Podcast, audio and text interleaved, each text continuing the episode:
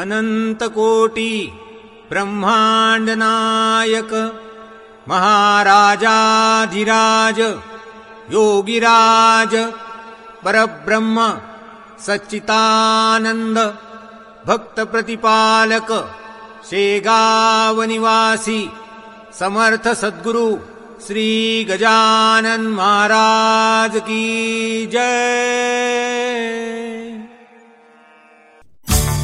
मी podcaster लोकांनी लोकांसाठी केलेले पॉडकास्ट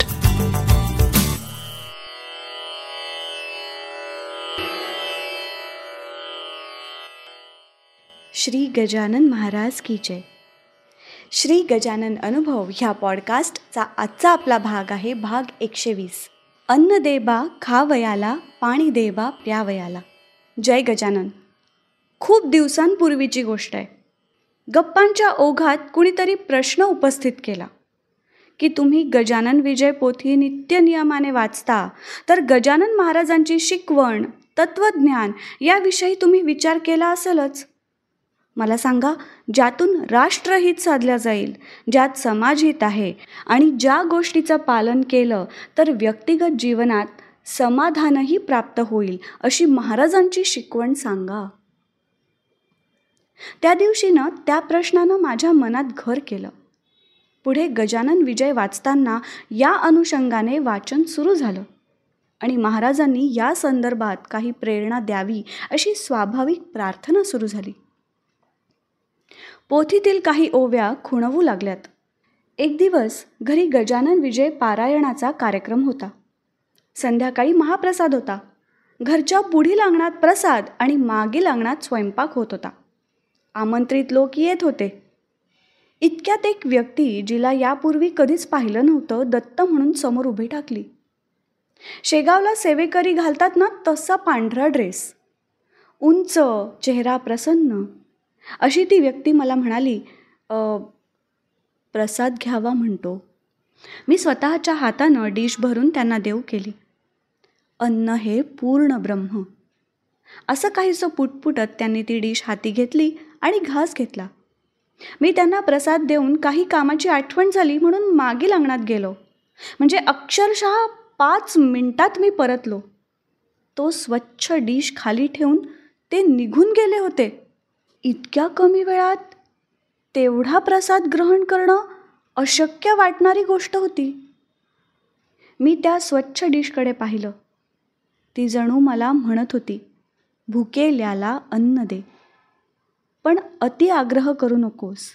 भुकेल्या माणसानं अन्नाचा आदर करावा. अगदीच निरुपाय असेल तर समजू शकतो. अन्यथा पानात टाकणं याला आपण वृत्तीचा माज म्हणू शकतो. अन्नाचा आदर शेतकऱ्याचा आदर लोकांना खायला मिळत नाही आणि तुम्ही पानात टाकता? याला भक्ती म्हणावी का? मी मनोमन महाराजांना हात जोडले. त्या दिवशी ती शिकवण माझ्या मनात कोरल्या गेली. माझं लक्ष आता पुढील संदेशाकडे लागलं. त्या दिवशी माझ्यासमोर योगायोगाने पाचवा अध्याय होता. गजानन महाराजांना तहान लागली आहे. पाण्याचा शोध घेऊनही त्यांना पाणी मिळाले नाही. ते भास्कराला पाणी मागतात. तान बहुत लागली मला पाणी देबा प्यावयाला. भास्कर भास्कर महाराजांना पाणी देण्याचं नाकारतो. या भागात पाण्याचं दुर्भक्ष आहे असं सांगतो. तेव्हा महाराज अनेक वर्षांपासून कोरडी असलेल्या त्या विहिरीला पाणी आणतात. समाजहितासाठी मी हे करतो आहे. पाणी पाजण्याचं पुण्य फार मोठं आहे हे ते समजावून सांगतात.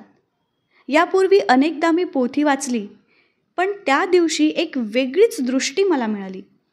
त्या कथेतून आजच्याही सामाजिक स्थितीत या संदेशाचं किती महत्त्व आहे हा एक वेगळा आशय जाणवला. मी त्यावर गांभीर्याने विचार करू लागलो. मी विचार करतच होतो आणि महाराजांनी एका घटनेतून ही बाब अधिकच गंभीरपणे माझ्यासमोर उलगडून दाखविली. ते उन्हाळ्याचे दिवस होते. विदर्भ मराठवाड्यात उन्हाळा फार प्रखर असतो. उन्हाळ्यात पाण्याची समस्या काही भागात अतिशय गंभीर रूप धारण करते. काही गावांमध्ये तर पाणीपुरवठा सात दिवसांच्या अंतराने करण्यात येतो. पाणी आलं की लहान लहान भांड्यातूनही भरून ठेवावं लागतं. खूप खोल गेलेल्या विहिरी कुठे काही किलोमीटर अंतरावरून पाण्याची घागर भरून आणावी लागते. टँकरनी पाणी पुरवठा होतो. दिवसेंदिवस ही समस्या अधिकच बिकट होते. काही कामानिमित्त आम्ही दहा बारा लोक हे सर्व पाहत गाडीने त्या वृक्ष भागात फिरत होतो. मध्यानीचा सूर्य आग ओकत होता आमच्याजवळील पाणी संपलं होतं. सगळ्यांनाच खूप तहान लागली होती. एक दोन ठिकाणी चौकशी केली पण पाणी मिळू शकलं नाही. मूर्तिजापूरच्या जवळपासचा तो भाग असावा. तहान असह्य होऊन आम्ही त्या लहान वस्तीत एका घरासमोर गाडी उभी केली. दारावर टकटक केली. एका पोक्त स्त्रीने दार उघडलं. आम्ही अकरा लोक तहानलेला चेहरा घेऊन तिच्यासमोर उभे होतो. त्या बाई आतून पाण्याची एक बाटली घेऊन आल्या. म्हणाल्या हे बघा माझ्याकडे एकूण तीन बाटल्या पाणी आता शिल्लक आहे. घरात नातवंड आहेत मोठी माणसंही आहेत.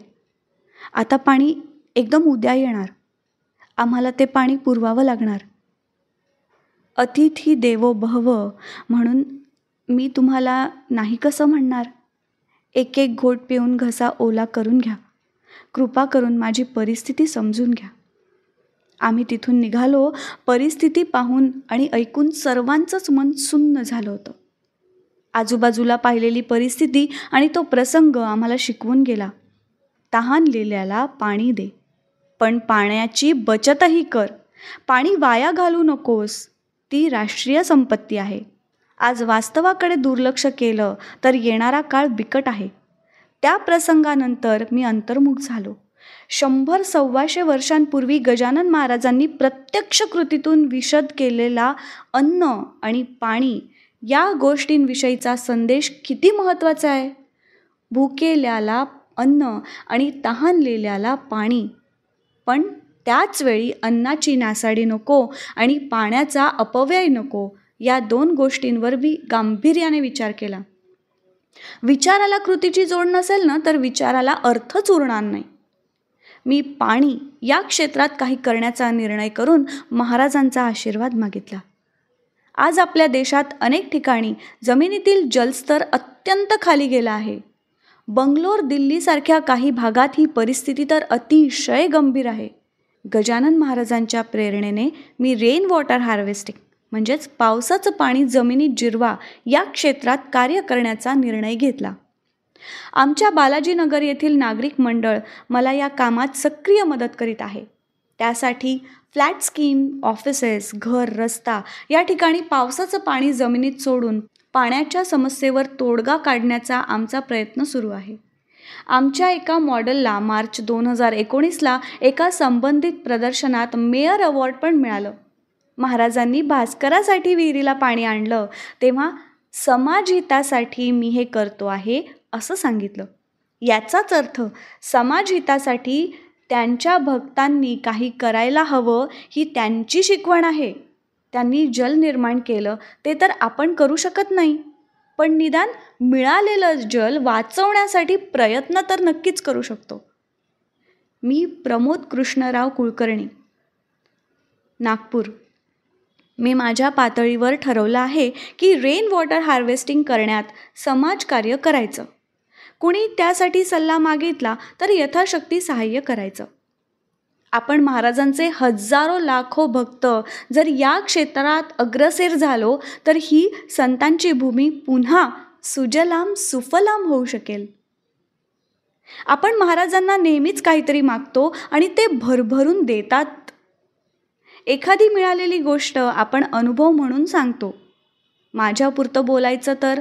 तर त्यांना प्रार्थना केल्यानंतर त्यांची शिकवण म्हणून तत्त्वज्ञान म्हणून मला देऊ केलेली मानसिक प्रेरणा हाच माझा अनुभव आहे. तेव्हा भुकेल्याला अन्न आणि तहानलेल्याला पाणी योग्य पद्धतीने देणं यासाठी आपण सर्व गजानन महाराज भक्त कटिबद्ध होऊया. कारण त्यात समाज हित आहे राष्ट्राचं हित आहे. व्यक्तिगत स्वार्थासाठी काही मागण्यापेक्षा समाजहितासाठी जेव्हा हातून काही घडतं तेव्हा मनात आनंदाच्या लहरी उठतात आणि आपलेच शब्द आपल्याला ऐकू येतात.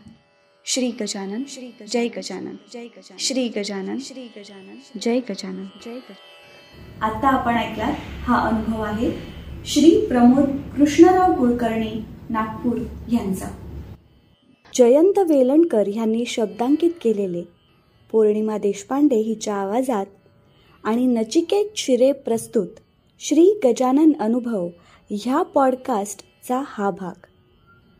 हा पॉडकास्ट तुम्हाला कसा वाटला हे आम्हाला नक्की कळवा. तुमच्याकडे असे काही अनुभव असतील तेही आमच्यापर्यंत पोचवायला विसरू नका.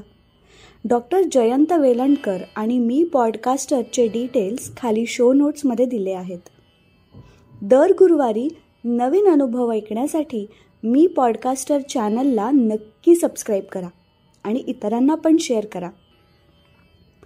तुम्हाला जर घरी समर्थ सद्गुरू श्री गजानन महाराजांची उपासना करायची असेल तर त्यासाठी डॉक्टर जयंत वेलणकर यांनी रेकॉर्ड केलेल्या साधनेचा आपण लाभ घेऊ शकता. त्याची लिंक खाली दिलेली आहे.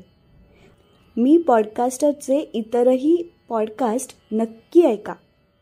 पुन्हा भेटूया पुढच्या गुरुवारी एका नवीन अनुभवासोबत. तोपर्यंत श्री गजानन जय गजानन. श्री गजानन जय गजानन.